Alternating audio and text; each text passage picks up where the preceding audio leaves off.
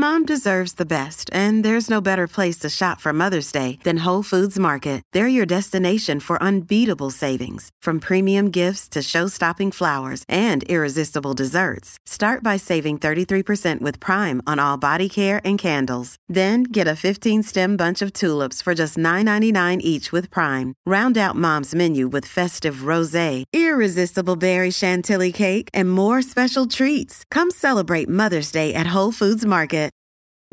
Families have a lot going on. Let Olly help manage the mental load with new cognitive help supplements for everyone four and up, like delicious Lolly Focus Pops or Lolly Mellow Pops for kids. And for parents, try three new Brainy Chews to help you focus, chill out, or get energized. Find these cognitive health buddies for the whole fam at olly.com. That's O L L Y.com. These statements have not been evaluated by the Food and Drug Administration. This product is not intended to diagnose, treat, cure, or prevent any disease. Hello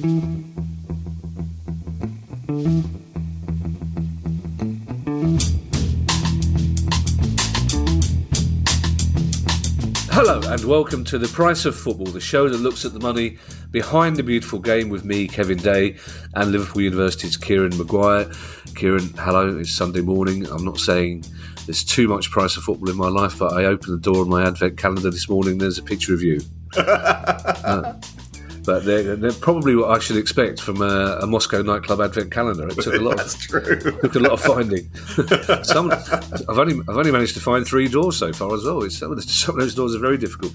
Um, it's questions day, Kieran, and we've got some good questions and some lengthy questions. So I think we should probably. Uh, uh, eschew the usual uh, banter at the start and get straight into it. And then you never know, BAFTA might still be listening right at the end when we're still being clever and grown up. But um, our first question, Kira, comes from Craig Hall, and I'm getting slightly worried that Black, Blackburn Rovers.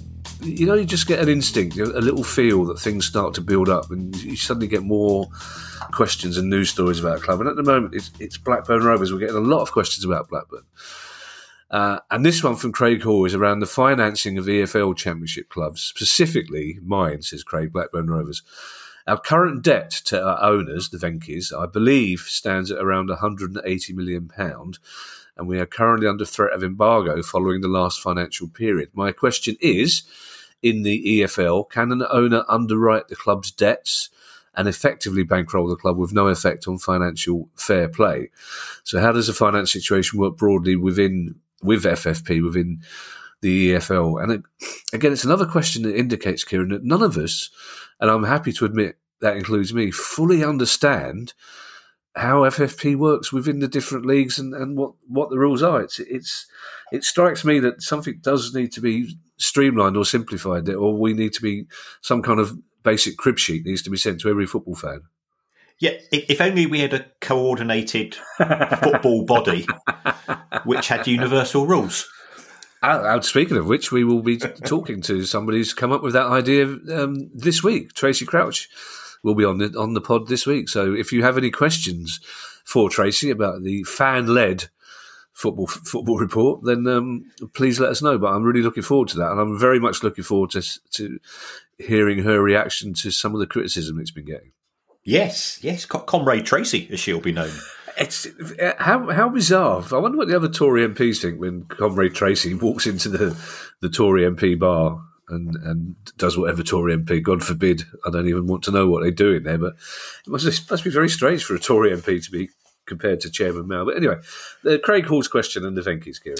Right. Um, an owner can put as much money into a football club as they wish. Um, and we've seen uh, Roman Abramovich put in around about, I think it's about one, about 1.4 million, 1.4 billion into Chelsea. Yeah. Um, at Brighton, we've got Tony Bloom, who's put in 400 million. Uh, clearly, we've got Sheikh Mansour, who's put huge amounts into Manchester City. Uh, Stoke City's owners have put. So the actual physical cash that can be put into a club is limitless, as is the case for any business. If, if you've got a, a business investor, um, they, they can generate as much money from either individuals or institutions as, as they wish. But in terms of FFP, the way that it works in the EFL Championship is that over a rolling three year period, the first ninety million pounds from the owners is counted towards FFP. Um, so if you put in 90 million, all of it counts. If you put in 200 million, only the first 90 million counts. If you put in 20 million, it's that 20 million counts. So that's that's the way that it works. Um, and, and, on top of that, the clubs are allowed to lose uh, a further 15 million themselves under the, the FFP rules.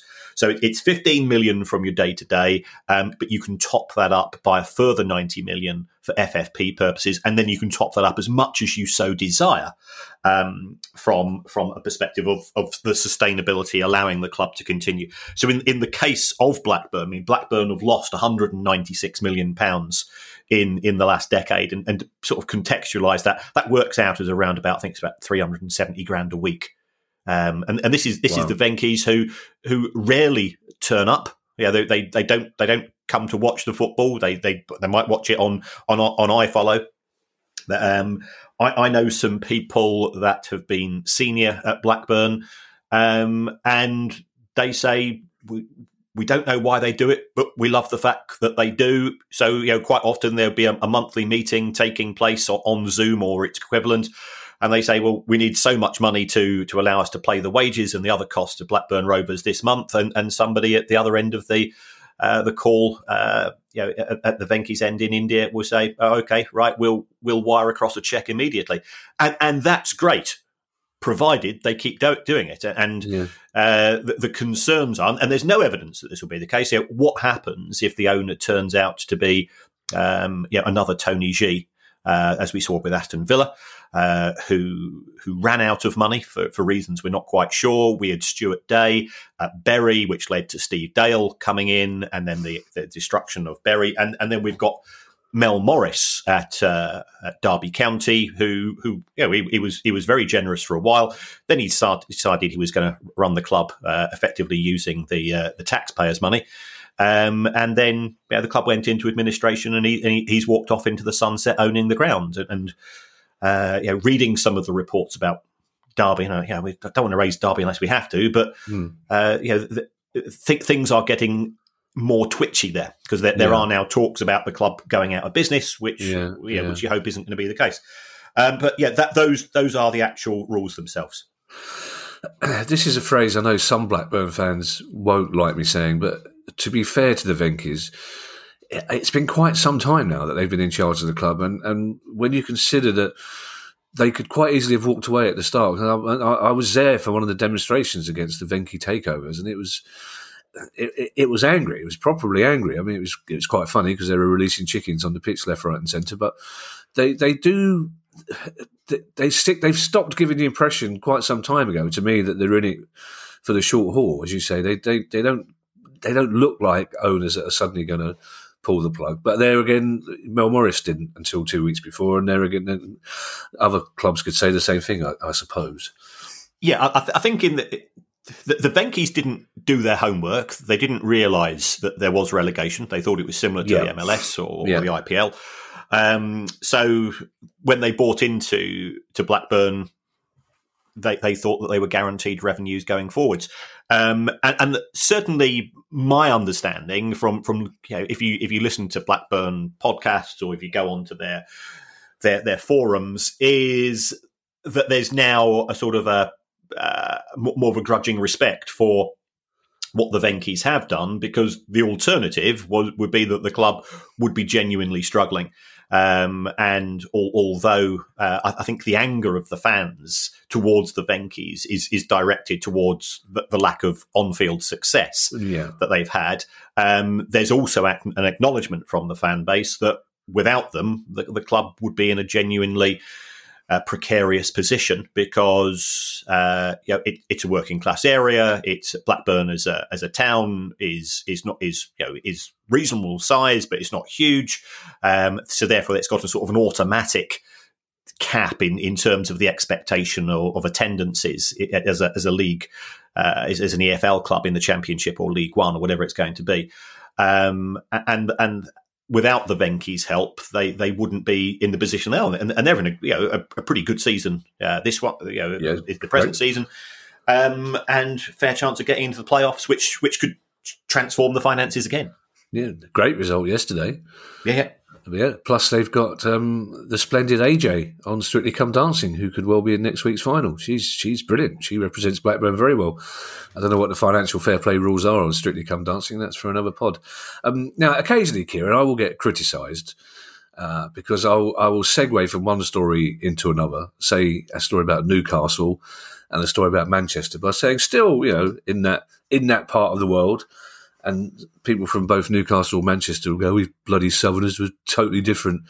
Yeah, so, but I think I think um, I think this next one, Kieran, I think I'm obliged to say, still in the same neck of the woods because it's a question Yes, about Preston, yeah. and, I, and I, I don't think even Preston and Blackburn could deny that they are quite close to each other, and the fact, even if they're annoyed that a Cockney has noticed that fact. Um, uh, it comes from Jamie Wormsley, and Jamie says that his club Preston have long been criticised by fans for not having a proper youth setup. But with clubs being able to pick off talent for next to nothing, who can blame them? Two youth team scholars, both aged 16, recently signed, or rather, as the club described it, committed to, to signing professional deals when they turn 17. How does this work? And is there a financial reason for putting this off until they turn 17? And will the contract be similar to a scholarship, but with greater protection for the club financially? Right. Are, are you technically a Cockney? No, I'm not. Well, don't really don't. No, I'm a South Londoner, but don't because nobody who thinks they're a Cockney is technically a Cockney because they're talking about the wrong church. It's it's it's it's the Bow Bells Church, which is near Covent Garden, not not the church in Bow in the East End.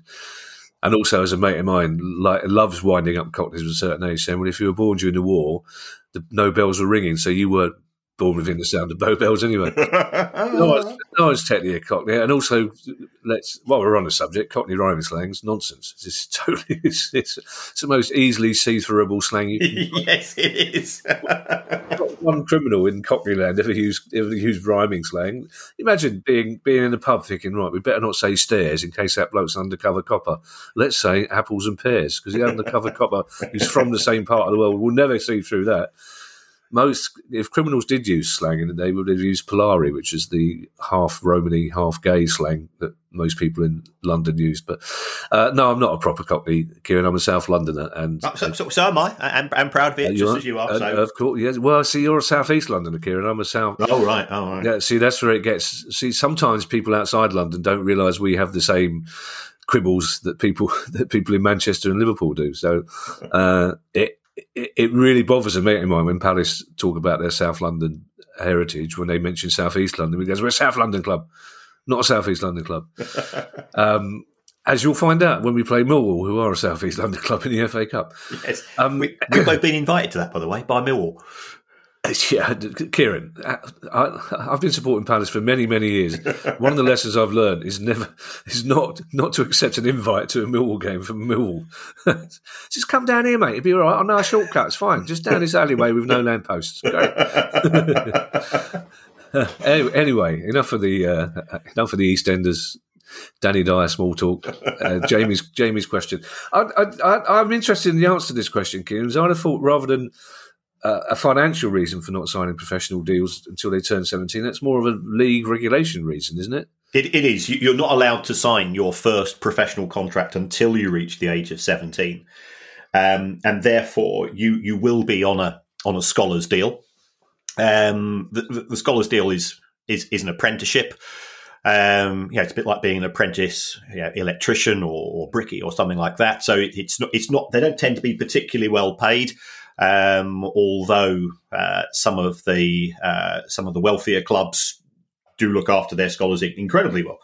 Um, so the, the the rationale behind this, from Preston's perspective, in committing to a to a pre-professional contract agreement, is that it, it gives the club protection. If if these two lads are as good as they feel that they are, um, Preston's concern would be that as a 16 year old scholar, they could be poached under the uh, EPPP scheme, the Elite Yeah. Player Protection. protections. I, don't know, I can't what and the white, piece yeah. Um, which is, which is all geared towards um, good news for the Premier League because it allows them to poach players and the the club that had uh, developed the player um, would get a maximum of forty thousand pounds for each year that that young player had been at their yeah. at their development club. Um, so by having a pre-agreement, so which effectively commits the player and the club to sign the contract on on the seventeenth birthday, it means that uh, you know as soon as he turns seventeen, if he if he does get poached by another club, that you can then start to demand more money.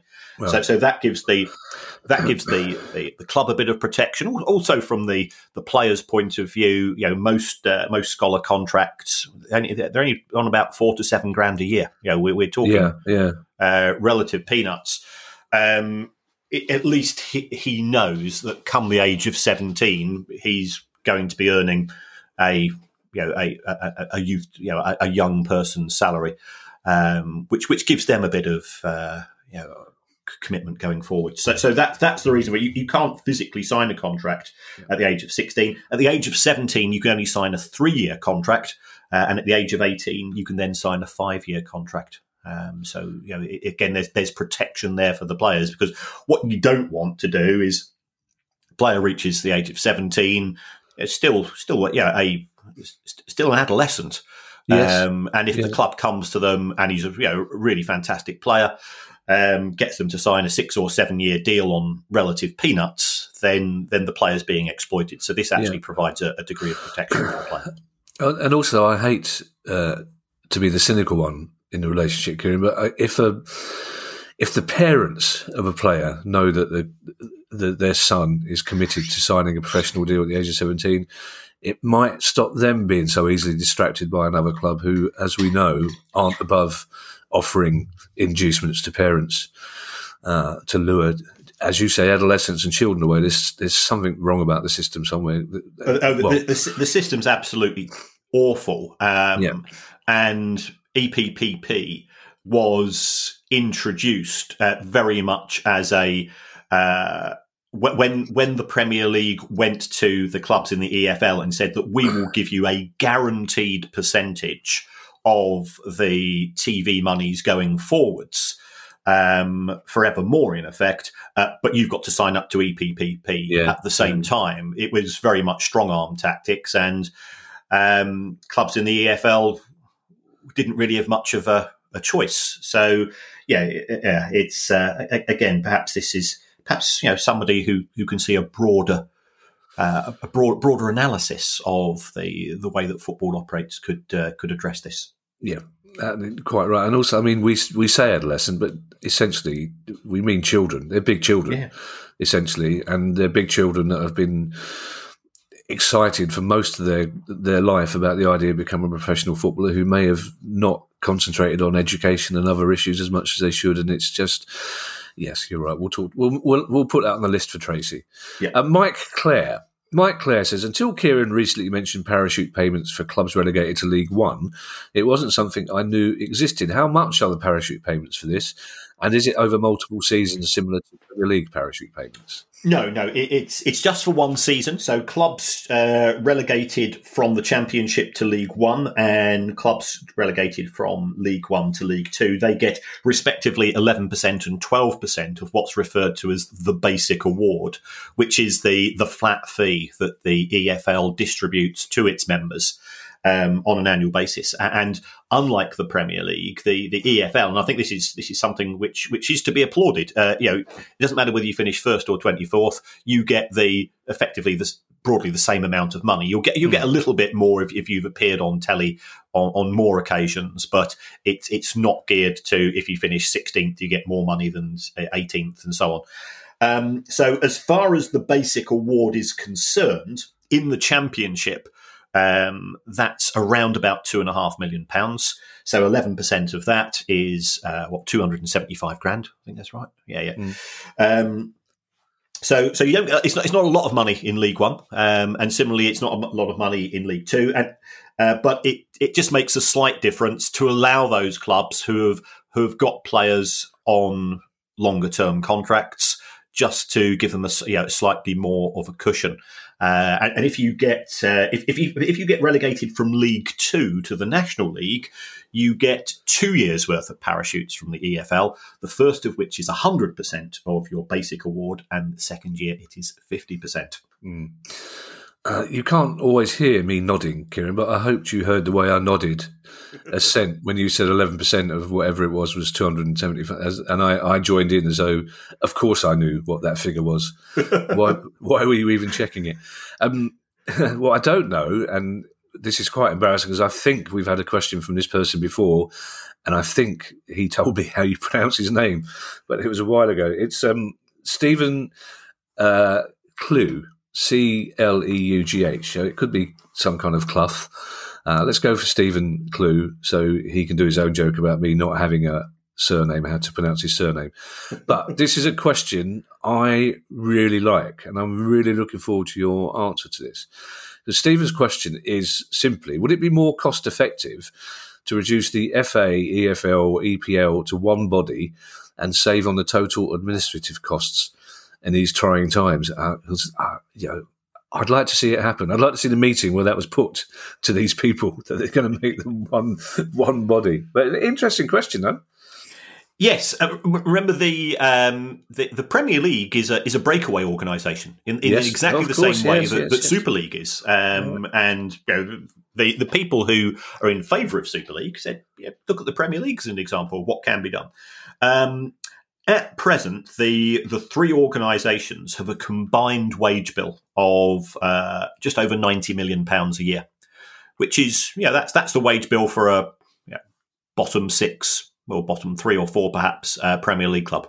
Yeah. So you know it, it, it is a significant amount of money. Uh, it has to be said that the vast majority of, of the, that, that, those wages are coming from the Football Association itself. The Football Association has over twelve hundred employees um, oh, that, which which may may surprise people.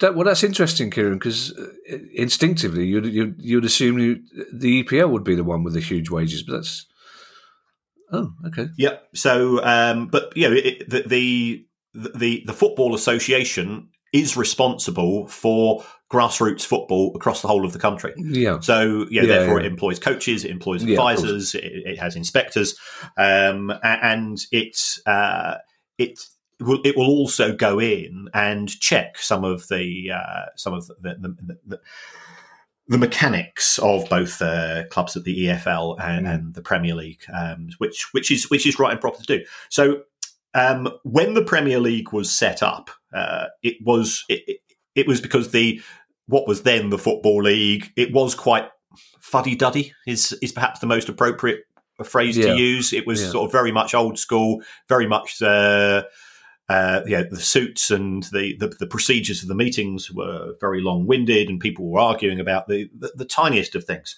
Um, so the Premier League was, was a more nimble organisation when it was set up, um, and it, and its focus is purely on the, the marketing of its product, which which it does extremely well.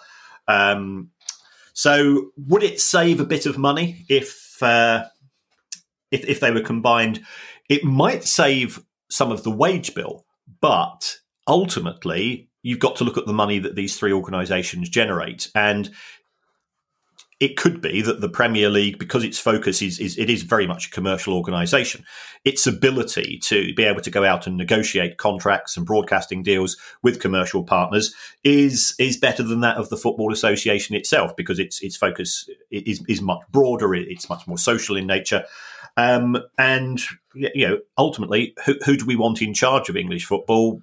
Because some some of the people in charge of the FA, they, have not covered themselves in glory in, in recent years. Mm. Um, you know, so yes, you could save some money, but it could also mean that the the additional money which is generated by the, the bodies would actually be lower as well. So, so it's it's an interesting one. I'm, I'm not sure it would be necessarily that cost effective. Yes, there'll be some duplication.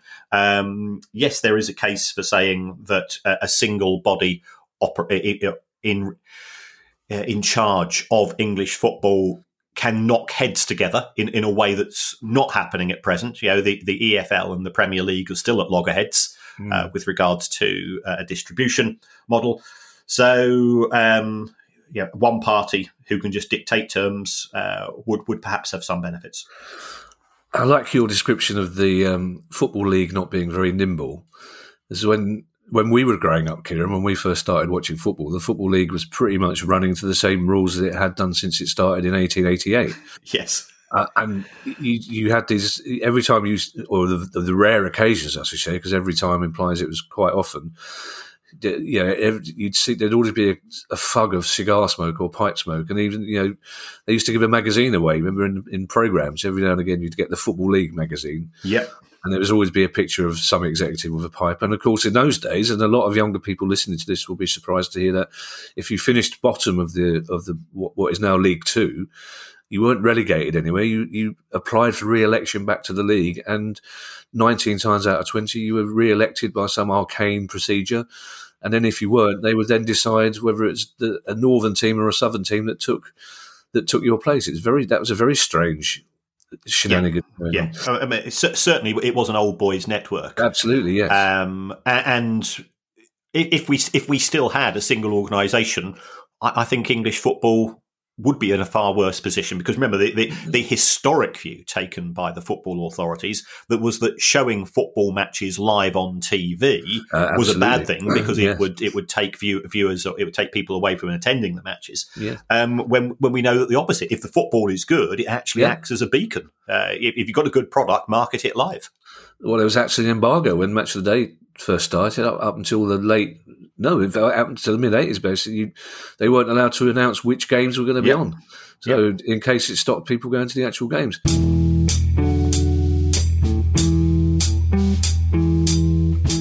Hey, it's Ryan Reynolds, and I'm here with Keith, co-star of my upcoming film If, only in theaters May seventeenth. Do you want to tell people the big news? All right, I'll do it. Sign up now and you'll get unlimited for $15 a month in six months of Paramount Plus Essential Plan on us. Mintmobile.com slash switch. Upfront payment of $45 equivalent to $15 per month. Unlimited over 40 gigabytes per month. Face lower speeds. Videos at 480p. Active Mint customers by 531.24 get six months of Paramount Plus Essential Plan. Auto renews after six months. Offer ends May 31st, 2024. Separate Paramount Plus registration required. Terms and conditions apply if rated PG. Another day is here and you're ready for it. What to wear? Check. Breakfast, lunch, and dinner? Check. Planning for what's next and how to save for it? That's where Bank of America can help. For your financial to-dos, Bank of America has experts ready to help get you closer to your goals. Get started at one of our local financial centers or 24-7 in our mobile banking app. Find a location near you at bankofamerica.com slash talk to us. What would you like the power to do? Mobile banking requires downloading the app and is only available for select devices. Message and data rates may apply. Bank of America and a member FDIC. Many of us have those stubborn pounds that seem impossible to lose, no matter how good we eat or how hard we work out. My solution is PlushCare. PlushCare is a leading telehealth provider with doctors who are there for you day and night to partner with you in your weight loss journey. They can prescribe FDA-approved weight loss medications like Wegovy and Zepbound for those who qualify. Plus, they accept most insurance plans. To get started, visit plushcare.com slash weight loss. That's plushcare.com slash weight loss.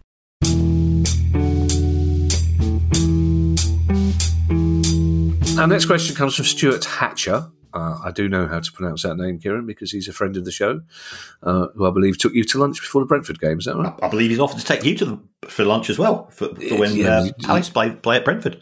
Yeah, yeah, for for for Brentford, see Millwall above. Um, uh, Stuart says, with the publication of one of my favourite players, uh, who gave me an autograph at my very first football match, Norwich v Chelsea, Pat Nevin, who, the accidental footballer, is the name of the book. It struck me just how lucrative are football biographies. Uh, brackets, not football books, as we know.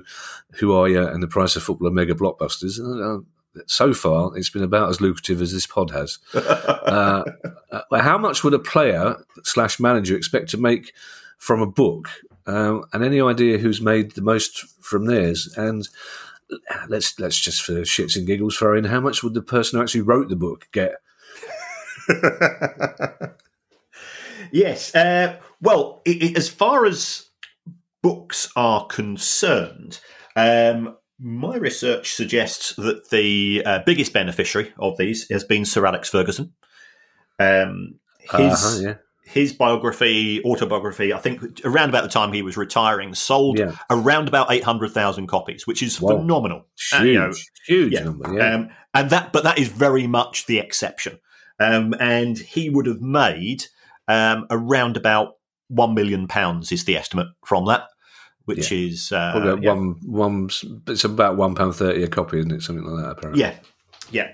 Uh, but as you know, as, as we both know, having written books, I, I think I, I was I, I get seven percent royalty Right. um, on on the one that I wrote, um, and which I then gave away, Of course. much, much, much to the annoyance of the uh, of, the Baroness. I said, "Well, it's, it only sold two dozen copies, so it's that's a, that's a yeah, it's a fifteen quid for charity. It's not going to make a lot of difference, and it's, it sold a few more than that. Um, and, and every every, every time I got a letter from uh, an email from the publisher to say, "Oh, we're done. We, we're gone for our third reprint, fourth reprint," she go. Uh, how much? How, how much is this costing me? I said, "Well, "It's not." Co- I, yeah, I, I'm, I'm always from the "what you've never had, you've never miss" school of thought. Um, so I've never had a royalty check, so, so technically, it's Yeah. not cost us a penny. Um, but uh, but so in in terms of a high profile player, I think Roy Keane's book. Yeah, I think if it's, if it's going to be controversial, it'll sell. So, so Roy's Keane, Roy Keane's book sold around about two hundred thousand copies. That's that's Yeah. very very good. Um, every you know, every October you will see footballers' autobiographies coming out, and it helps if you played for Manchester United. Let's be honest, you know that they are the club with the uh, you know the broadest following in, in the country. So this this this Christmas we've got Peter Schmeichel, I think we've got Patrick Patrice Evra, uh, their books coming out, and, and they've been yeah they've been do it, doing the routine uh, you know on on the uh, on, on on the radio and TV shows and Yeah, so of course. Um, but they're they're likely to sell, I think, tens of thousands rather than hundreds of thousands. So, uh, yeah, certainly Sir Alex is is the the most successful. Um, how much of those books have they written themselves? Um, I suspect the ghostwriter will get a pretty small fee um, uh, from all of that. They, they they they will be on on a small percentage of the uh, uh, of, of the commission of the of the player themselves. Mm. Well, it might even be just a fixed fixed amount for, Yeah. for for putting interviews into words. in in general, the rule of thumb apparently is because it's still a world that's new to me that if a book sells in hardback sells more than a thousand copies, that's considered hugely successful. Yeah. So eight hundred thousand is incredible. I I still remember, as you know, I love Jamie Redknapp. He's I, I adore him, but I remember having to sit down. I was with him last year when he said, "I've I've got a book coming out." Uh, and I, I got really excited. He went, "Why are you so excited?" I said, "Sorry, Jamie. I, I, I just when you said I've got a book, that's the bit I got really excited about." So I, I just thought my work is done after ten years. I've finally finally made him read a book. Um, yeah, it's an interesting one as well because, of course, a lot you you can't you go into W. H. Smith's. Every single the, the the DVD market has disappeared for Yes. comedians. Totally disappeared for comedians. So now they're all writing books Yes. and it, and they're all pretty similar to the. I mean, you read. There's a brilliant podcast based on football biographies from the seventies, and they're pretty much the same template. There's it's very, very rarely anything of any uh, degree of interest in there, but they're still bizarrely readable. Um, I'm just saying that, Kieran, for karma wise, because there will be people saying, "Well, I bought." A, a book called "Who Are You?" and the Price of Football, and there's barely anything readable in there. To be perfectly honest, uh, Jamie Smith has uh, our next question. And Jamie Smith says, considering some clubs are reluctant to put relegation clauses into their players' contracts, either because it will make it harder to compete in the Premier League or because the owners are rich enough to afford the wages in the lower leagues, would mandatory relegation clauses for all clubs work? And would they be legally enforceable? Would it need to be done by the PL, uh, Premier League, EFL, or the FA, or need to be acted at FIFA, UEFA level to ensure competitive balance across the countries? Right. Um, in terms of this, uh, I, I I went for a curry with a uh, chief executive of a Premier League club and and Uh-huh. asked this very question. Oh, to which the reply was, "We would rather spend the following season in the Premier League than in the Championship." So the players are fully aware of this as well as our as our agents.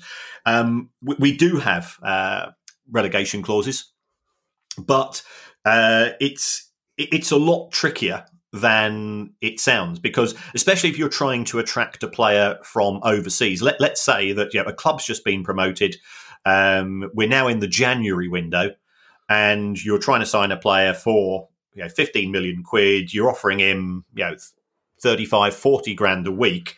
If you then have to say oh by the way there's a chance within six months that that 30 to 40 grand will have to be reduced by 70 to 80 percent Yeah. that player's not going to sign for you and you're going to get relegated so it, it, it's it, it's a genuine problem to which a simple solution, and lots of people are putting forward simple solutions.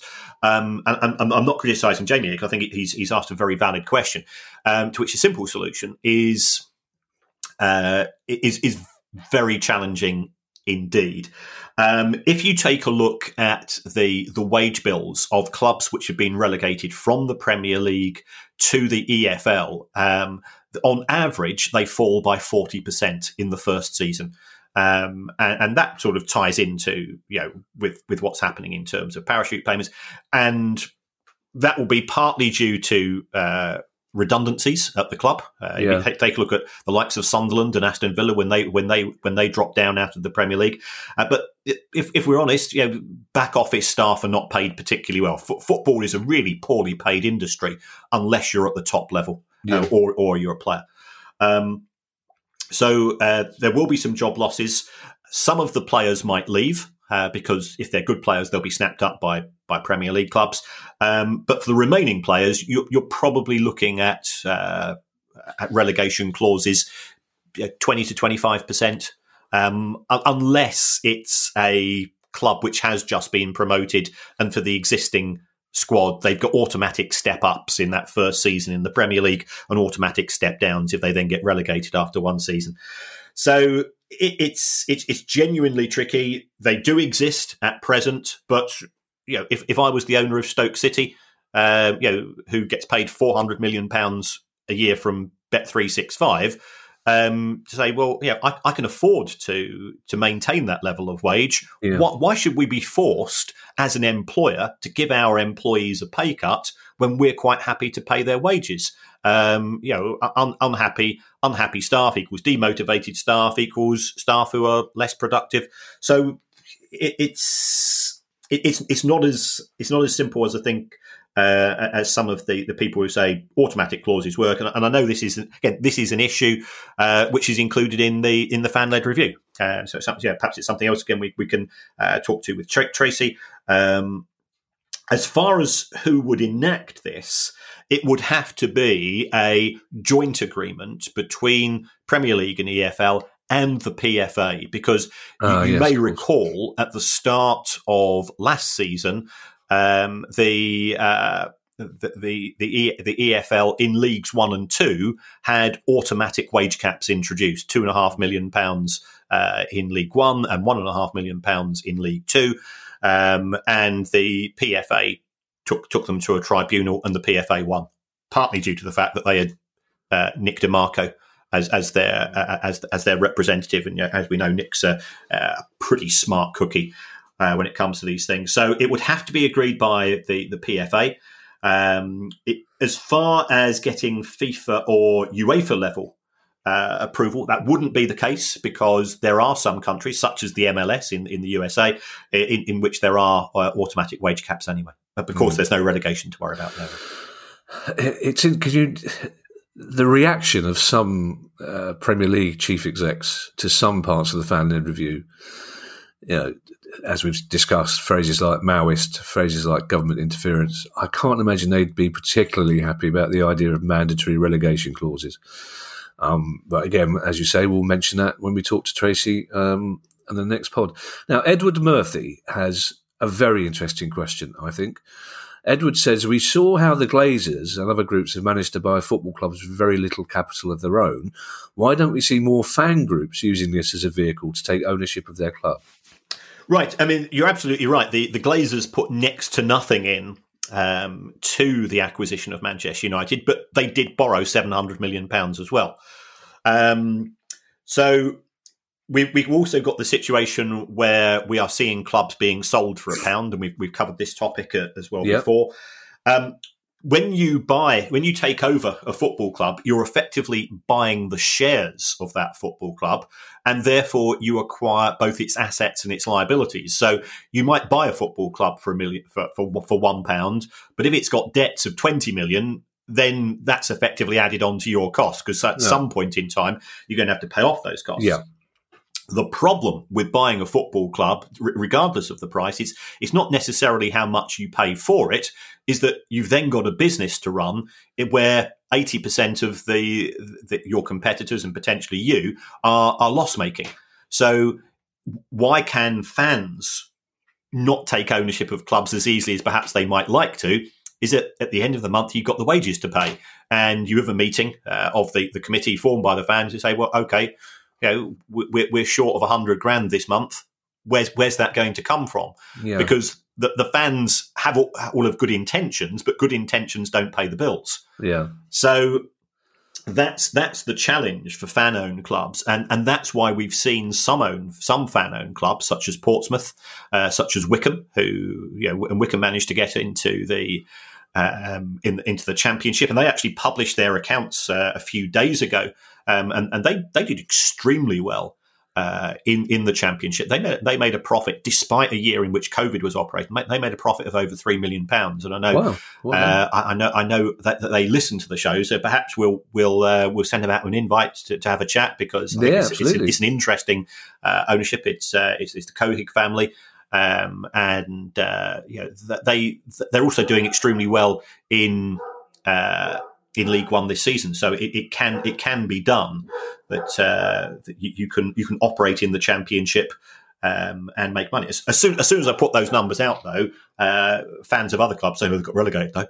But yeah, yeah, yeah. So yeah, th- th- and and the previous season, the only club to have made a profit in the championship was Rotherham, who got relegated. So you know, th- there is this this price to pay.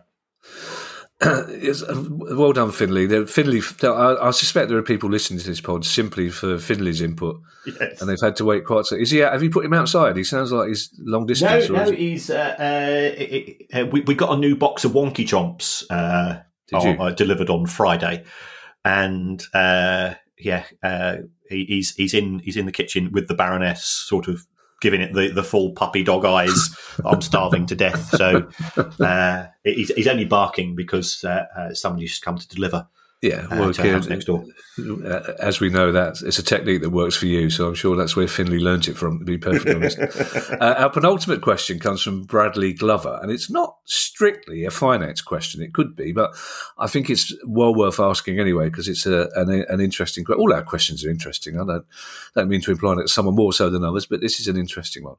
Uh, and Bradley Glover says his question is about referees based on the top quality European referees we saw during the Euros if Premier League teams can import in the best players from all over the world, what is stopping the Premier League importing the best referees, as difficult as that may be to judge from abroad? And we, we do have a uh, there's a couple of Australian referees working in VAR permanently, I understand. And there was a time uh, back during the 80s and 90s and even later when a couple of the old firm games in, in Glasgow, they got an English referee. Um, to to save any complaints about bias. So it's it's not unprecedented, is it, Kieran? So it, could it be done financially? Um, it, it, certainly could be done, though. I think that uh, PGMOL, who are the professional game match officials, match officials limited, whatever, yeah, yeah um, they they might have some objections because they will say, well, you know, our members have had to come through the system to uh, yeah, and, and and as somebody that, that you was a qualified referee myself and, and, got to know a little bit about the system many years ago, um, that it's uh, you know it, it's it's tough making your way up the ladder, and if if uh, people who go into refereeing, especially if they go into refereeing young, think that well, you know, now my my ult- yeah, just like the ultimate dream of a of a young football player is is to reach the, the, the professional level uh, when, when they when, when when they start off as as you know as youth team players. Uh, the same is true for referees, and uh, you know that that could act as a disincentive. Uh, it could be argued that PGMOL is, is a bit of a closed shop as well, and, and, and they don't want people coming into it. You know, it's, it's, it's, it's effectively the union. Um, the, the, other issue would be the reaction of the Home Office because yeah. Oh, yeah, um, you you have to have a governing body endorsement uh, to recruit football players from overseas, and uh, it could be that PGMOL decide that they're going to object to you know overseas referees coming on stealing you know taking our jobs um, on on a similar basis. So you, would have to have either the Premier League or the Football Association um, uh, backing up these these recruitments. So yeah, it's not impossible. Um, my view is that I think referees get a pretty hard time. Yeah. Um, you know, I, I, I just say to somebody, just try it.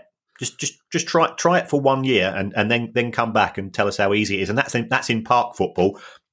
You multiply the speed of the players by fifty percent in the professional game, and, and you'll see that it's it's uh, you know referees make mistakes, players cheat. That you know there, there's Yeah. there's a big difference between the two. Can you imagine the Daily Mail response if a French referee got a decision wrong in a Liverpool Man U game? that would just be the ultimate orgasmic story for the Daily Mail, wouldn't it? Um, Kieran, how did um, how did it work with you as a referee of your colour blindness? Did you have different shape cards for yellow and red? Well, I, I, I can tell uh, yellow and red, but I think I think I had one one was one was uh, oval and the other one was rectangular. Oh, okay. Right. Uh, and and the, and the reason why you do that is that it's actually it, it's not a color issue; it's a feel issue. Because when you put your hand into your pocket to pull out a card, what you want to make sure is that you pull out the right one. Mm. So therefore, you know, you, intuitively, you, you, I'd, I'd actually tell by touch to make sure I'm pulling out the right card. uh, because because the last thing you want to do is you know if you if you pull out a a yellow instead of a red, you then got to go. Oh Christ! Now do I have to go and downgrade this because that was an absolute. Yeah, that was that was a life threatening tackle. yeah, I Um, so, so that was the way. Uh, yeah, col- color blindness was uh, was actually an issue for me because because I, I, did get ju- you know you you get inspected, um, and I I did have problems and and Yeah. but yeah I was reluctant to admit to it. Of course. I think just as a general life lesson, Kieran, it's always nice to put your hand in the pocket and pull out the right one, isn't it? I just think, you, like, you can't you can't leave that hanging in the universe. True. Um, uh, our last question comes from John Brosnan, and John has obviously clocked that the best way to get a question answered on this show is to make it about football kits. And the second best way is to add in a really bizarre addendum, um, which he's done. Which is there's no way this question wasn't getting asked. Uh, and John Brosnan's question is this: Who decides which font is used on the back of players' shirts, as in the player's name and the style of shirt number? Do the kit manufacturers have to pay another company for the use of particular fonts? And if so, how much? Or if Adidas, for example, supply your kit, but do you have no option but to take the style of numbers and lettering they supply you with? Finally, and I know this will sound nuts, but can a team play with shirts that are labelled with numbered with Roman numerals? Imagine Messi in an X shirt, and well, and of course, in uh, back in the early days of, of shirt numbering, they did also experiment with having A, B, C, D, E on the back of one team and numbers on the back of the other, and having one to eleven for one team and twelve to twenty-two for the other. So again, like many things in football, these things that we take for granted weren't immediately settled when they were introduced. But it's a good question. Do because there's bizarre. I mean, Arsenal's bizarre Gothic numeral just looks really odd. So again, are they paying a separate company for the for the font? Uh, I don't think. I don't think you have to pay for a font as such, but it, it does say if we go to uh, Rule M9 of the uh, Premier League Handbook, it says the size, style, colour, and design of shirt numbers, lettering, and the logo of the league appearing on a player's shirt or shorts and the material from which they, they must be made shall be determined by the Premier League board from Oh. time to time. Oh, okay. So it, it is it is definitive. I, I think the Arsenal one was was that restricted to non Premier League games. Was that was their European version? Oh, was it? Okay, I didn't realise that. Um, I, I know that because there was until relatively recent. I think one of the the rugby union clubs played in letters as opposed to numbers. Ah, numbers. yes, I believe you're right. Um, but the but in terms of of letters, um, it says here the, the the number of of the shirts. It has to be a number and starts with one and increases by by one uh, per player. Uh, so it's it, it is def- definitely a number rather than a letter. So that is again part of section M of the the club operations part of the Premier League handbook, uh, ava- available to download as a PDF. Three hundred and thirty nine pages of absolute nerdiness. Um, if, if, if, if, you've got a partner and you've got, you've got a printer, just just go and print the whole thing off and, and say it's from Santa and, and, give it give it to the nerd in your life, and they, they'll, they'll, they'll, they'll, be, they'll keep them quiet for a few days over Christmas. Well, if if anything, Kieran, what we've guaranteed here is that football games this week some people in pubs are going to be confused when their mate comes up to them and says, Did you know you can't have Roman numerals on the back of a football shirt? And they're going to go, You've been listening to that Price of Football podcast again, haven't you? you go, yeah, yeah, yeah. Um, if you'd like to make a small monthly contribution to the pod that tells you you can't have Roman numerals on the back of your football shirt, then that would be lovely. And please go to patreon.com slash price of football. But of course, our pod itself will always be free to air. If you have a question you like answered on the show, especially about kits, then email us at questions at priceoffootball.com. And in the meantime, I shall hand you over to Mr. Kieran Maguire for his customary farewell. Uh, well, thanks again, folks, for the feedback. Um, if you if you want to give some give us some good karma uh, in relation to the show, if you can go to that uh, icon uh, on your on your app for Apple and uh, give us a review. Uh, if you'd like to give us five stars, that that that really does help. It if you want to write a few words, that that doesn't make a blind bit of difference, according to producer guy. You can you can write whatever you want you could say that it was you'd rather have it uh, you'd rather have it presented by Virginia Wade and John Richardson, uh, and it wouldn't make a blind bit of difference apparently to us in the ratings. Uh, I, I, I would definitely. That's the one. That's the one I'm most likely to listen to. That would be John. Would be ter- John would be terrified. Um, thank you for listening, everybody. And rightly so. And rightly and so. Right, yes, indeed. Indeed, I've met them both. She's they're both absolutely lovely people. Um, John's an old mate. I love John dearly, but um, Virginia Wade is uh, very charming. She's very lovely uh, and very historically important to the sport of tennis. Uh, Bye, everybody. Bye. The price of football.